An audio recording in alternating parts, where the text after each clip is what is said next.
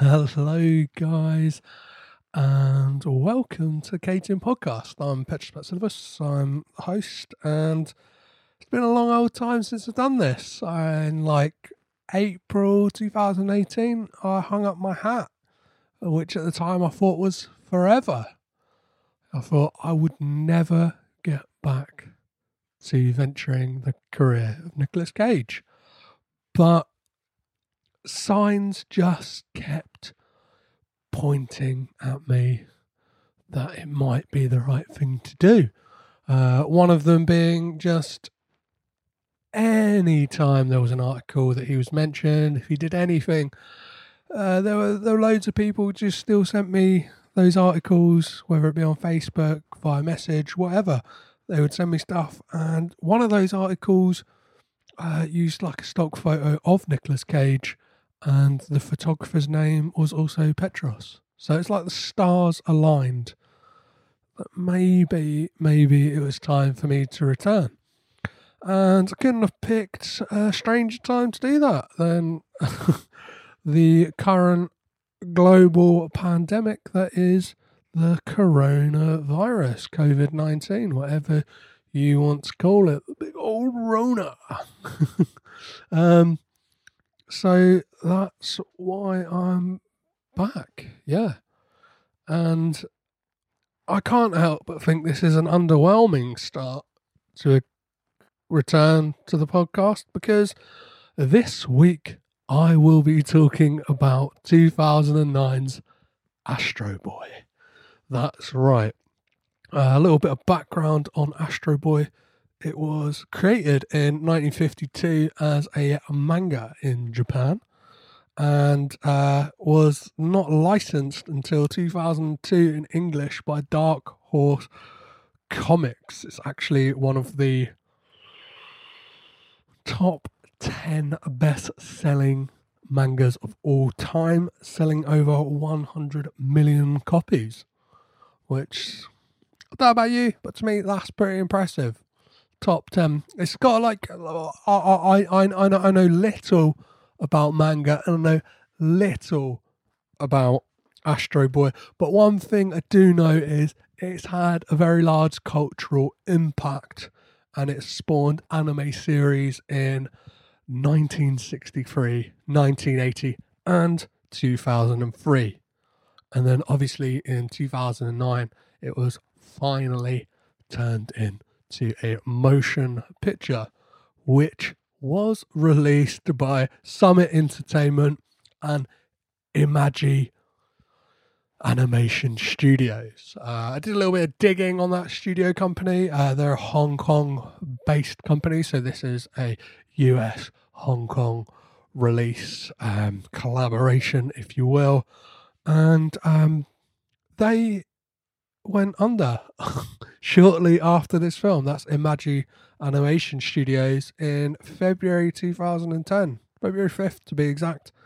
Um, they they they shut down. This happened to be their last film, so um, right there, that's got alarm bells ringing to me that we may be falling upon a dud. uh, the budget for this was sixty-five million dollars.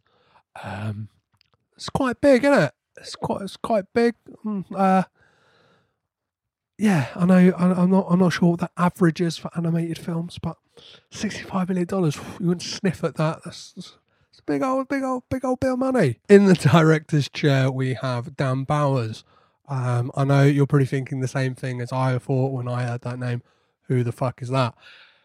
Like, no offense to him, he doesn't even sound like a director. Dan Bowers does not sound like the name of a director. Just sounds like one of your dad's mates, or, or like one of your mates. Like, Who's coming round for dinner tonight? Oh, oh, Dan Bowers, isn't it? Oh, Dan Bowers is coming round. Um, I did a little digging into Dan Bowers, to see what he has done to kind of see if he's got the pedigree to to, to he- or helm such like a I don't know a, a well loved property. Uh, he hasn't really done much. He's done the Diary of a Wimpy Kid films, and he's supposed to be directing a Rugrats film. Like for me, which is massively exciting because I'm a, I'm, a, I'm a child of the '90s. I grew up watching Rugrats, um, but I do I do fear I do fear considering this has ceased to like spawn any sequels or just just from looking at like the Wikipedia page of Astro Boy, like the manga series, it's it's it's it's stopped now, and there are no like there's been there's been no no media of Astro Boy since this film. So did Dan Bowers single handedly run Astro Boy into the ground? the cast of this film though, like considering I always try and go in not knowing anything, like a cast is something I can like base an opinion on, or at least like something to get me excited for the film I'm about to watch. Uh, this cast is pretty good. We've got Freddie Highmore, Charlize Theron, uh, Ryan Stiles, Eugene Levy, Donald Sutherland, Bill Nighy, and of course, Nicolas Cage, a man who I've missed I never thought I would say it. Like, but talking about him and just just kind of like immersing myself in his world and just just keeping a finger on the pulse of what he's up to. Like, uh, yeah, one one one of the stories I heard like in in my massive hiatus was that this New Year's just gone, so 2019 into 2020, Nicolas Cage turned up to a pub in Devon, I believe it was, or Bath in the UK, and just bought everyone a drink. It sounds just sounds like a nice guy. I always used to like give him a real hard time, like back in the day. But I think as I've got older, he's kind of he's kind of morphed into like a goth Bill Murray character to me, and I love him more and more as this thing goes on. And I think the time apart really made me realise like what I had missed. Like, like, oh, like, you know, yeah. What's the saying? You don't, you don't, you don't, you don't know a good thing until it's gone. Well, that, that's that, that's what it was like for me and Nick Cage. Like, it wasn't until he was ripped from me. Well, even though it was my choice, but it wasn't. Yeah, afterwards, started like looking back, like a, like a failed love, like a yeah, like a lost lost sweetheart. Like, oh, I wonder, I wonder, I wonder what Nick's up to kind of kind of kind of missing him quite, quite a bit. Um, so that's all we have really in regards to who's in it, who directed it, what Astro Boy is, from what I can like delve without going into knowing what this film is about, kind of the lure of Astro Boy. I know nothing about that. As I said, I'm not like a manga fan. I'm not I'm not an Astro Boy fan. I'm not like I know I know nothing about the the law that that that's behind this or anything like that. I just kind of I'm going into this blind as I try and do anytime I watch any of these films. Um, but before I get stuck in and watch this film, I've got to go to uh, an old friend. It was it's really nice that despite this massively long hiatus, this guy jumped back in straight away. And that's my good old friend, the Anagram Hunter, who you can find on Twitter at Thomas underscore W underscore Hunter. And he just provides the best anagrams, like whether it's like pop culture, whatever. I'm pretty sure you could give him a collection of words and he'll find some great anagrams for you. And that's what he does for me. And the anagram he has given me this week for Astro Boy is a BO story. Does that tell us something about the film? Like, let's think back already to the things we've already learnt.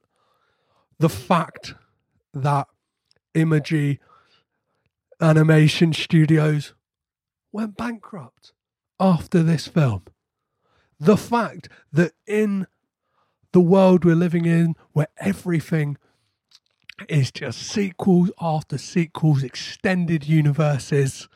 The fact that Astro Boy itself is such a beloved franchise and like has this massive like core following, as it were, from the manga and has managed to like stand the test of the times, considering it was like made in 1952 and has managed to like withstand all this time and hold some relevance to what is going on. All that bearing in mind the fact that it has kind of halted and cease to exist in any kind of media form really makes me think this gonna be a stinker.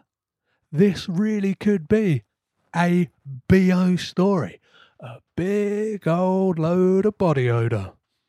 But there's only one way to find out. And I might be a bit rusty at saying this, but once again, it's time to get raging with Cage. In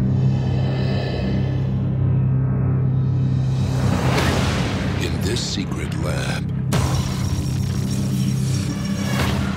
the world's top scientist is building his most incredible creation.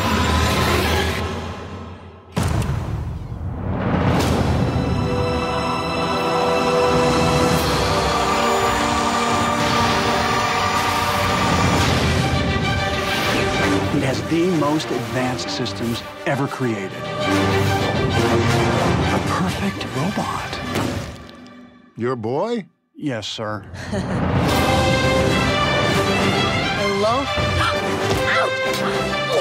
I'm Cora. Call me Astro. Hey, I think I found something. It's just junk.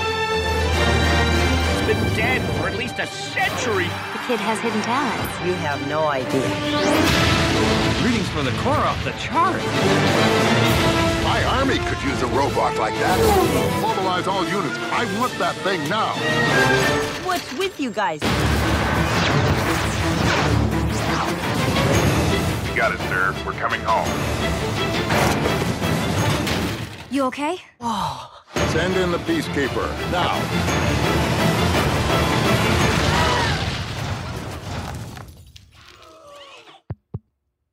This thing on? This October, Ah, cool. Declare war on them. You want a piece of me?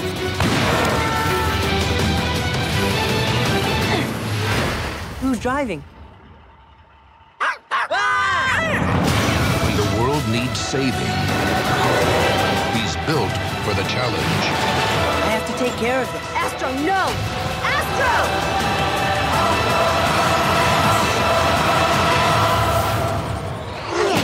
Astro Boy. Huh? I got machine guns in my butt. The planet has turned into a dystopian shithole. The disparity between wealth is growing larger by the day. Parents are struggling to homeschool their children. Lives are being lost of loved ones, and children are being orphaned. There's a gravely poor decision made by an egomaniacal politician. There's an impending class war, and socialism is on the rise. No, I'm not talking about the current situation that we're living in. I'm, of course, talking about the subject of this week's episode, Astro Boy, a film that struggles to get started, but when it does, it's over. So let's start. First things first, what the fuck happens in this film? So, as I said in that intro, the world has turned to shit. Metro City floats above the planet in a kind of dystopian utopia. And we see this uh, like infomercial talking about Dr. Tenma. He's like a leading scientist in robotics, and he has this little cock nosed like mate called um, Dr. Elefun. And they just kind of have developed robots that do everything for everyone, all the menial tasks. We kind of see this in like slapstick moments and little pe- bits and pieces like that. And Dr. Elefun has been working on harnessing the powers of these blue and red cores.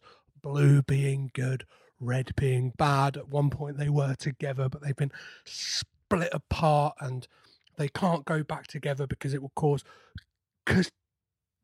catastrophic. Uh, no, no, cause like just just fucking catastrophe all over the place.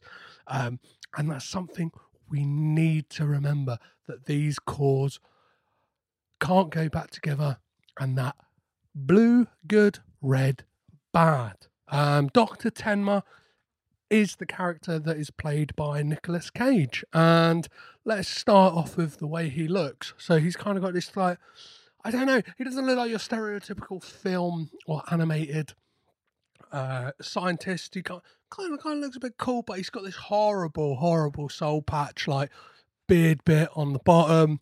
Um, and Nick Cage's work in this, like as voice work, is great.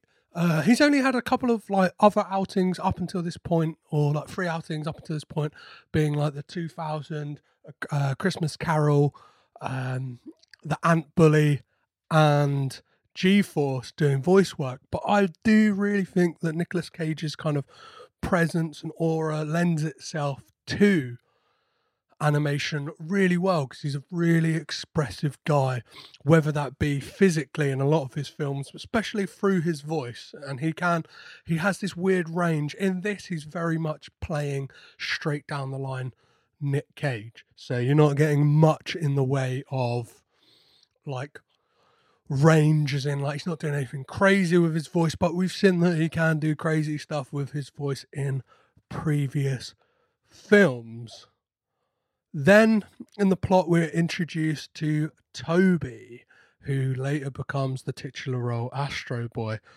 Spoiler. Um, I didn't like Toby. I'm going to be straight with you. Like from the get go, I thought Toby was quite arrogant. He was a little smart ass.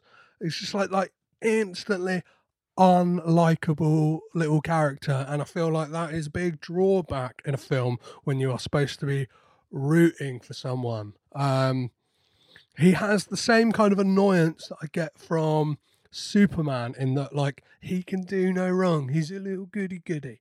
But mixed with Richie Rich in this case because he aces a test at school and he's like really smug about it and then kind of waltzes out like, I'm done, and then gets into a limo driven by his robot butler.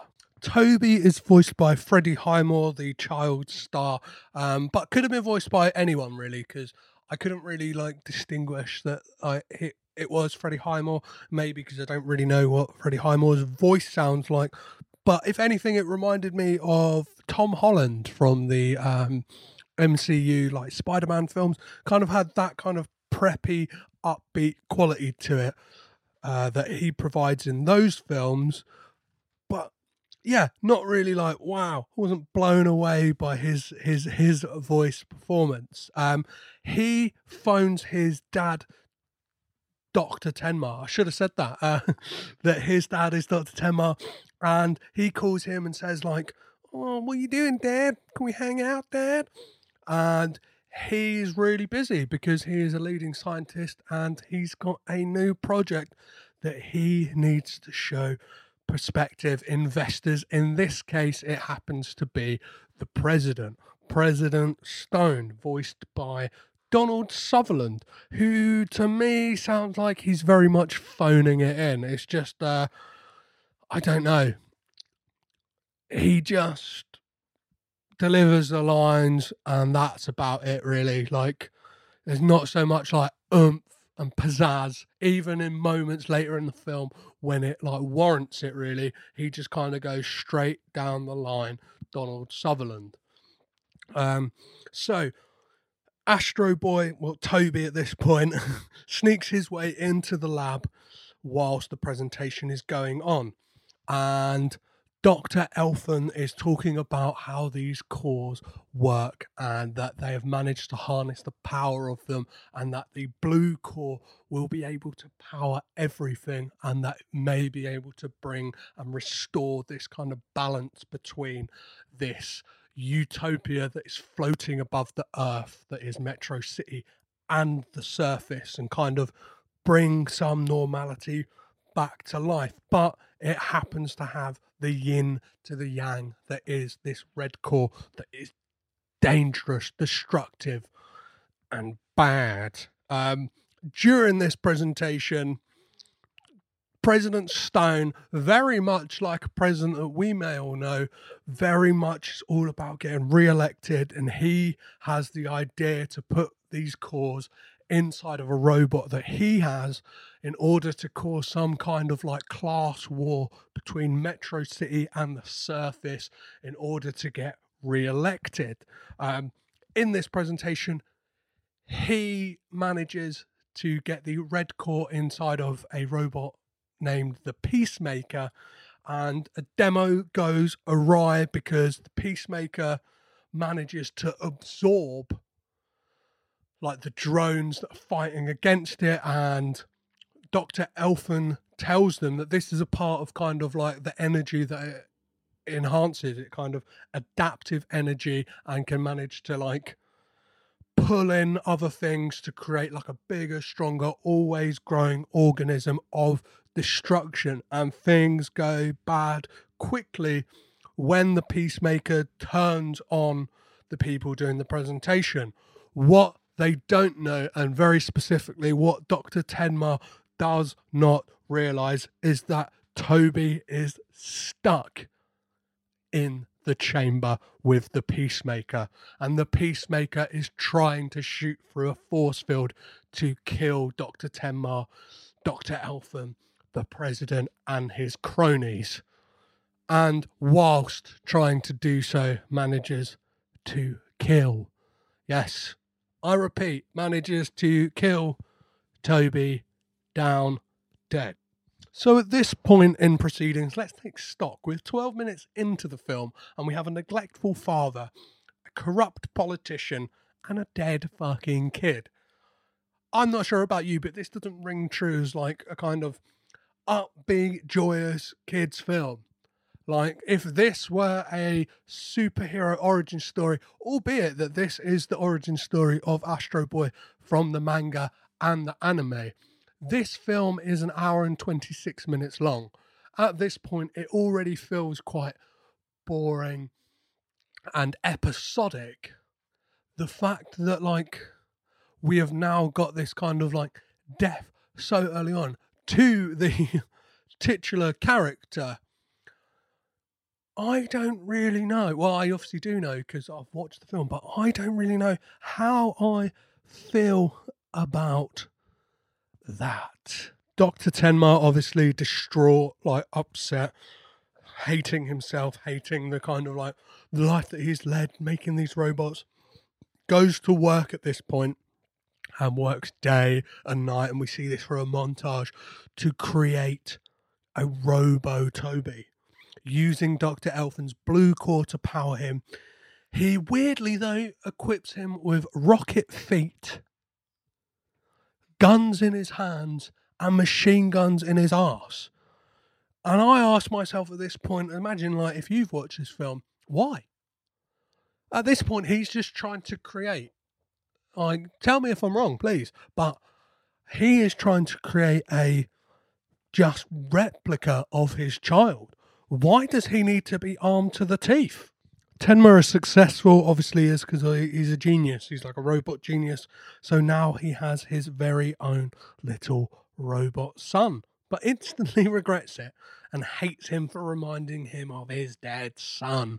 Oh, the woes, the woes of being a brilliant mind. And I guess this is kind of the universal story of any like reanimation. Obviously, are they, they may have the looks, they may have the essence that your loved one once had, but are they in fact that person? In this case, very quickly he realizes no, no, no, no, no, he is not. He is still a robot that happens to look like his son.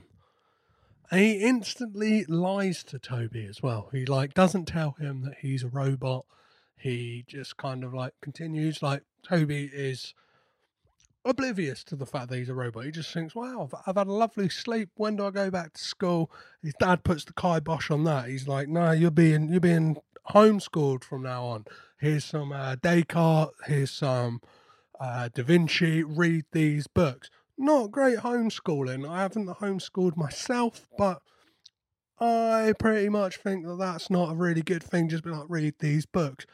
be, be a bit more proactive, Tenma. You're you're you're a smart guy. You can you can do this. Come on. Um, when Toby manages to use Da Vinci's plans and stuff like that and creates like flying devices in his room, very much with the help of um, the robot butler.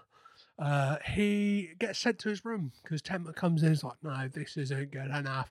Get to your room, mate. I've I've had enough of you already. I built you yesterday. Like so. So far in my mind, this film has been over like two days. He died on the first day. This is the second day. I'm not sure if like a like uh, significant amount of time passed when Tenma was building Toby, but the film doesn't really make it that clear. There's no like, I don't know, great signs to show that it is a massive passing of time. But why am I sweating this small stuff? There's a plot I need to recap here. So he's sent to his room and then manages to find his way outside and kind of like in an instant realizes that he's a robot because he like I think he falls off of the balcony if I'm remembering this quickly. This shows how like bad this film is. I can't really I can't really remember and didn't, didn't put it down in my notes, but he realizes he's got these rockets in his shoes and then just goes fucking buck wild all around Metro City. Manages to course to the center of the earth um, through what looks like Mount Fuji. They never really say, but um, he calls through. President Stone's goons are telling him, Whoa, we've had this blue core sighting on our radars. We should really go check this out. And at this moment, Toby flies home to hear Tenma talking to Elefun saying, That's it. I'm getting rid of the little robot bastard. I'm gonna unplug him. I'm done. I'm done. Like a like like an like an overworn flashlight. I'm done with it. I've had enough. I'm not having it anymore. I'm getting rid of him. Toby overhears this. He's all he's all sad. He's like, oh, but he doesn't have time to be sad for too long because President Stone's goons are out in full force. All these ships come and a fight ensues, and things kind of escalate and escalate, and this massive ship appears, and they manage to get the best of Toby despite him like fighting off the first wave of ships. This big ship manages to shoot him down, and he falls from Metro City and lands on the surface of the planet. So, before we press on, let's just take stock again. We're not even an hour into this film, and already we have a dead kid who's been reanimated by his father and has now been disowned and shot down to Trash Planet, which, in all fairness, is what the Earth has become. It's just a massive, like, kind of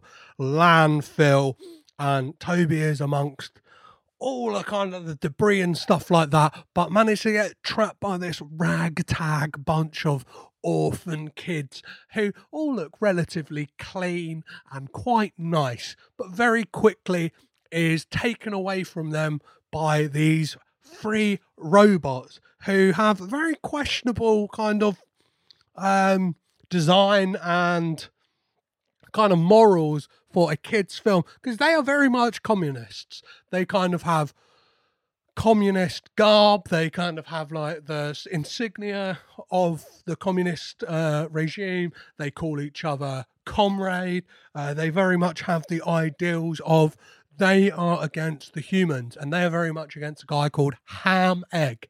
That's right, Ham Egg, the big old ham lad. They do not like him and they also live by the laws of robots, which is you can't harm a human. So their plan is to tickle him.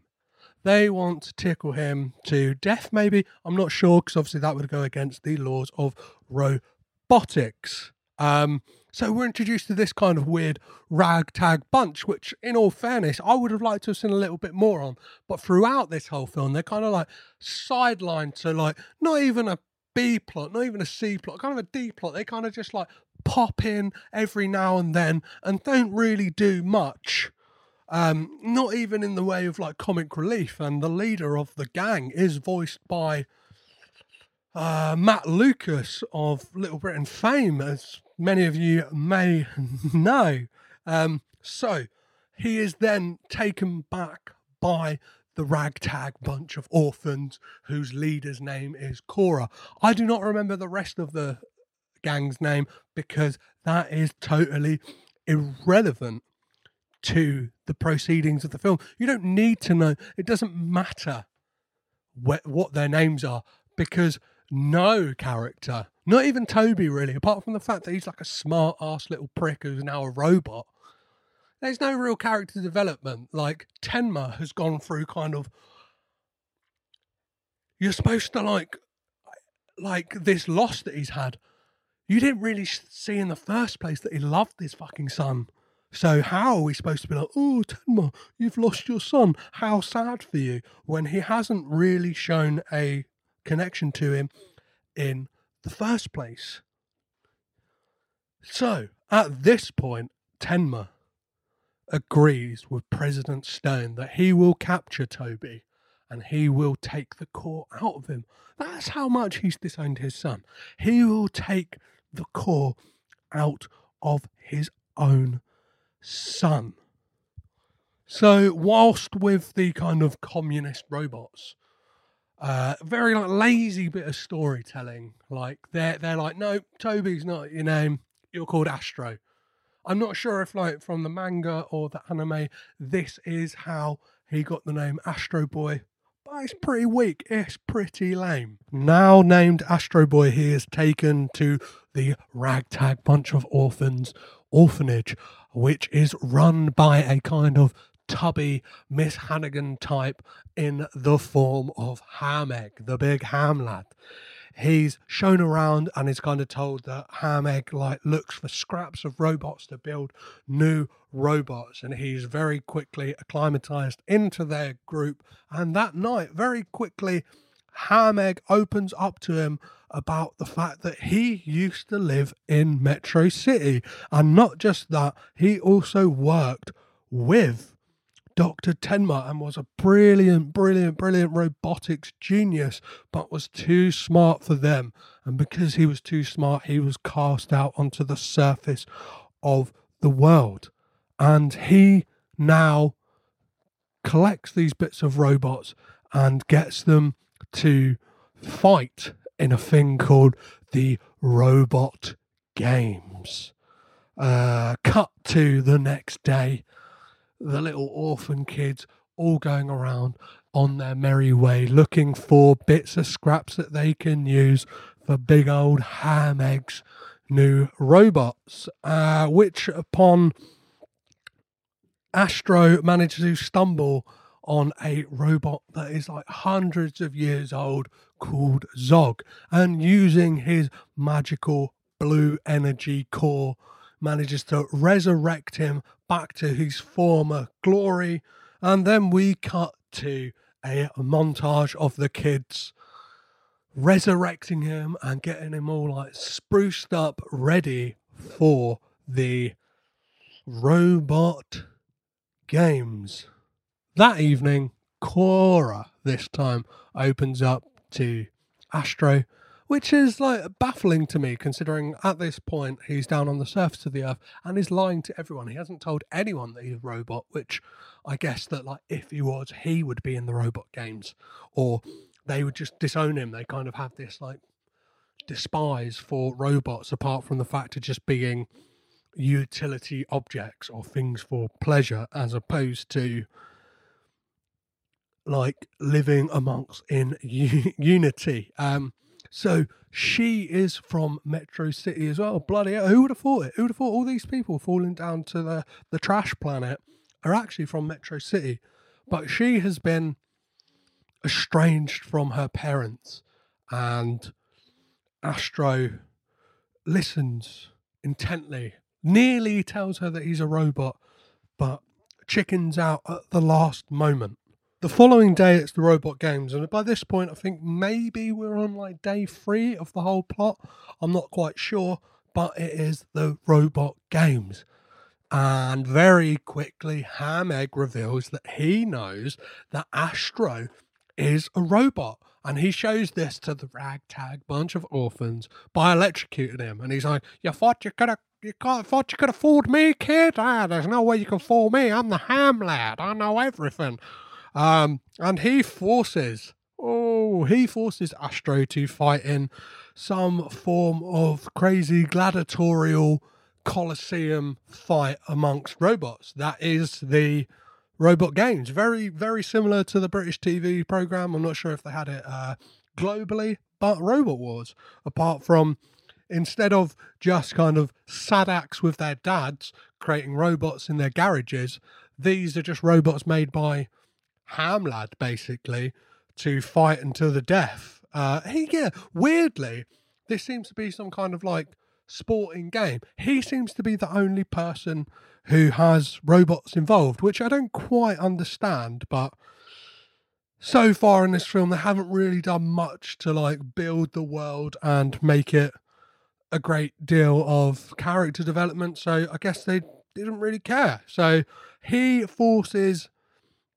astro boy to fight against like a mirage of different uh, robots and stuff like that. One of them looks like the mustachioed, like rotund robot from the Return to Oz, and he's got a saw hand. That's pretty cool. And another one's like a, a creepy baby robot. And then he makes him fight Zog. Well, at least he intends him to, because Zog wants none of it. He he's got a connection with Astro Boy. Like, let's not forget that they share the same essence. They share that blue core. And Zog's like, nah, mate, I'm not having it. I'm gonna save Astro Boy.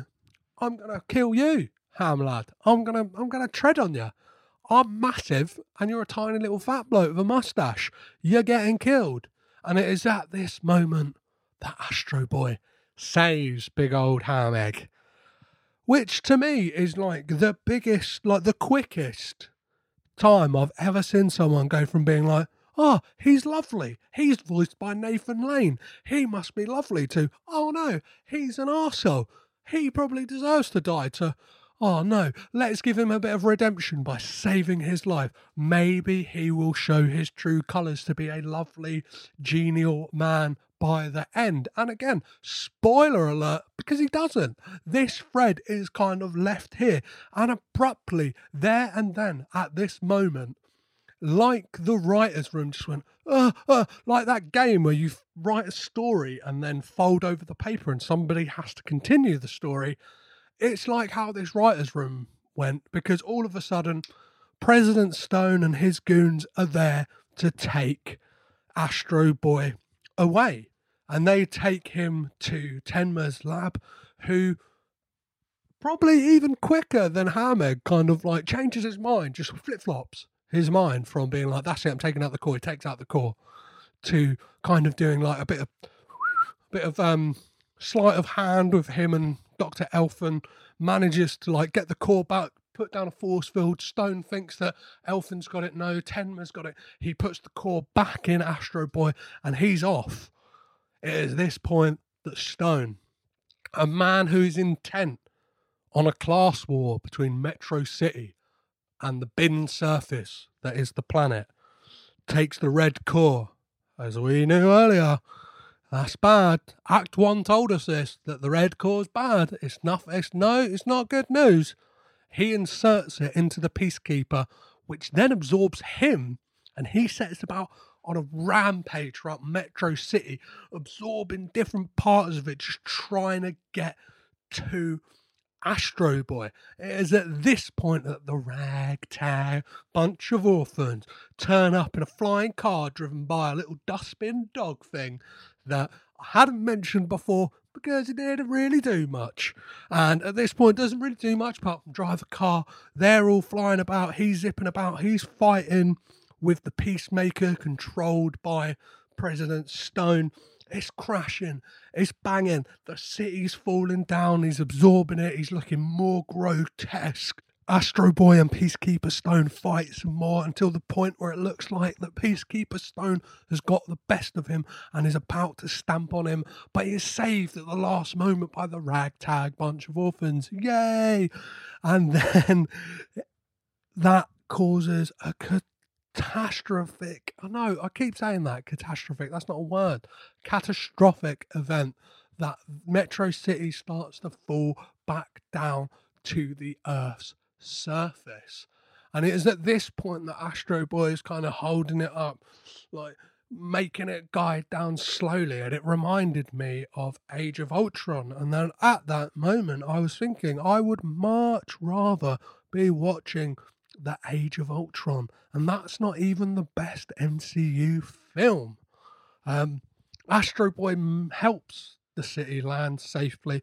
It is slotted back into its position on the Earth and then tries to fuck up Stone, nearly dying by being absorbed by the Peacemaker and the, the cause, like nearly touching, but then at the last moment he gets spat out conveniently right next to Tenma, who like talks to him and tells him, "No, if the cores do touch, then they will both be destroyed, and it will be catastrophic events. You do not want that." But this gives Astro Boy the idea that this is his calling. This is what he's meant to do. He is meant to die. He is meant to kill the peacemaker. is meant to save people. That's why he's got these guns. That's why he's got these jets. That's why he's got these machine guns coming out of his arse. Um, so he does. He flies straight into the peacemaker and they both explode. They both go. Where's Astro Boy? Where's President Stone? Well, we see President Stone emerge from the rubble and is instantly arrested. That's it. Plotline wrapped up. He's bad. He's done. Asteroid Boy, though, appears to be dead.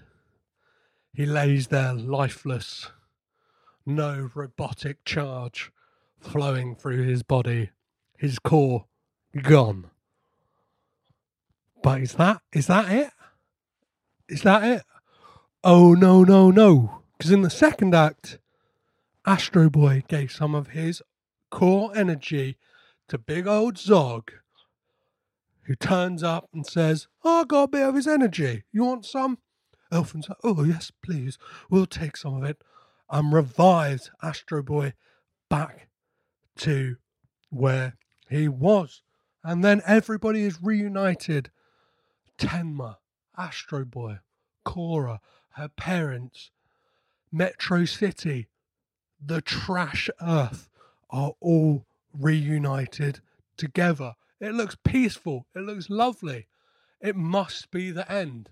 No, no, it's not the end. All of a sudden, a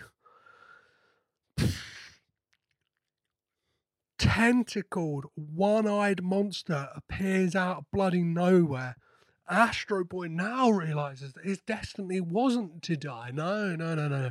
His destiny is to just fight any bad guys that turn up and beat the shit out of them. He turns to Tenma, who stops him, who asks, Are you ready for this? To which Astro Boy replies, I was born ready. And then just zooms up into the air and punches the one eyed tentacle monster in the eye. Cut to credits. Which to me, like, made me think that they were intending or at least hoping for a sequel. Which is like a lot of lot, a lot of cojones on these people. Like those those people at Summit and Imagi Animations really thought that they were going to get a sequel out of this. They they, they saw the the cash in their eyes and thought, this is franchise material. How wrong they were. As I said in the intro, this has just died a death. There has been no iterations of Astro Boy since this has happened. So I think they can be uh, blamed for the death of Astro Boy once and for all in popular culture. I thought that this film was quite like episodic and like quite just quite poor. I definitely feel that going back to my good friend, Anagram Hunter, was his anagram right? And just to remind you, because it was all that time ago, his anagram for this film was a B.O. story. Well, he's right in one place because this film definitely stunk. I didn't, however, see any sweat patches on anyone. Not even little rotund dick nose Dr. Elefun. Not even ham legs. He had no sweat, and definitely Astro Boy didn't, because I'm pretty sure robots don't sweat. To my next question Would I watch this again? And that's a straight up no. No, I've no I've no I've no real desire to watch this again. And I wouldn't even recommend it to anyone. I would say from just doing a brief bit of research that there's such a wealth in the manga and the anime that it's probably best to go back to that and have a delve into that as opposed to watching this film. It doesn't really seem like a good starting off off point even. It just seems like they were trying to cash in on something that was popular and hope for franchisability and it didn't pay off. And how did this film score? So I always try and look for three different scores. The scoring I'm going from from this point on is IMDb, Rotten Tomatoes, and more most importantly probably the Rotten Tomatoes audience score. So, in that order, IMDb score 6.3. So that's kind of like above average. I would very much say this is an average film. It's like got a one watch factor to it. I wouldn't watch it again. Kind of wish I didn't watch it the first time, but them's the rules of doing this podcast, which leads me on to the Rotten Tomatoes score 50%, which is straight down the line. Meh. And that is in line with the audience score. A very rare sight that you see an audience score and the Rotten Tomatoes score being the same, both 50%. Again, both kind of giving the same impression of, eh, take it or leave it. And that's very much what I would say about this film. I, however, have come up with a new scoring system for Nicolas Cage films. Well, just in the way that, like, these are things to watch out for. So if you're at home and you're watching a Nicolas Cage film, ask yourself these three questions Does he have bad hair? Is he doing a mad voice? And at any point in this film, does he freak out? On the hair part, I would say it's pretty mad. Even though it's animated, he didn't really have a choice in the matter. For the weird, like, soul patch beard, bad hair. does he have a mad voice? No as I said before, he goes pretty straight down the line and it just sounds like Nicolas Cage, kind of a bit subdued, no real like wackiness. This isn't like Vampire's Kiss, like where the fuck is that accent from? It's not that. And does he freak out? Unfortunately for me, no, he doesn't freak out. I love a good freak out from Cage as much as the next man. But unfortunately, with this, we didn't get it. That is probably down to the fact that he is not a lead character. He is very much just a side player in this, which making it like quite a underwhelming return to the podcast. But that will all change next week when I talk about Kick Ass. I'm looking forward to this because this is a film I have seen, although I haven't seen it since I watched it at the cinema, which was in 2010. So at this point, that is a solid 10 years ago. So I'm really looking forward to taking another dive back into that film and just seeing how Cage fares in Matthew Vaughn's world that he created from Mark Millar's comic book series.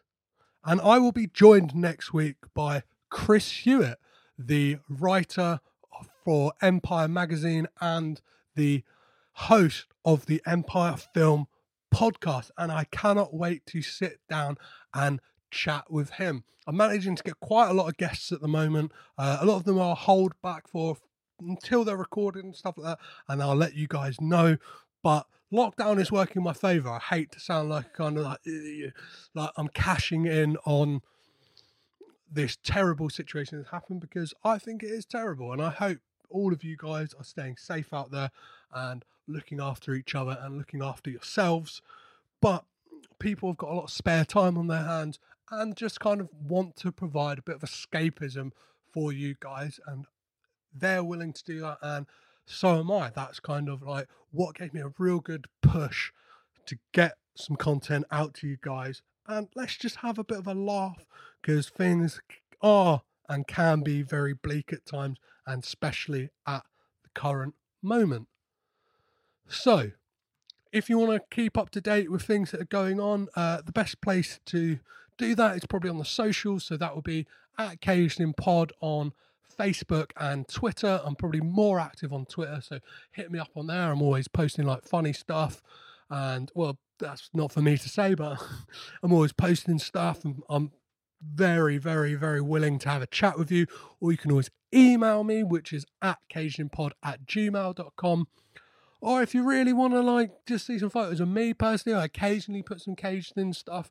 Uh, follow me on Instagram, which is at petrospatsilivas underscore on Instagram. And um, last but not least, the last thing I want to add is I'm on Patreon. I don't expect anything, but if you do want to chuck a couple of pound in or dollars into the pot, feel free to do so. Um, I will put the link to that in the show notes, and you can do with that what you want.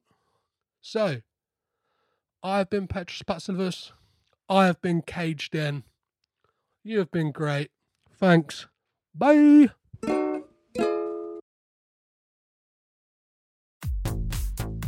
This podcast is presented by the Breadcrumbs Collective, home of the Pod Charles Cinecast, Caged In Coppola Connections, A Driptown Limerick, Maine, Franchised, and many more to come.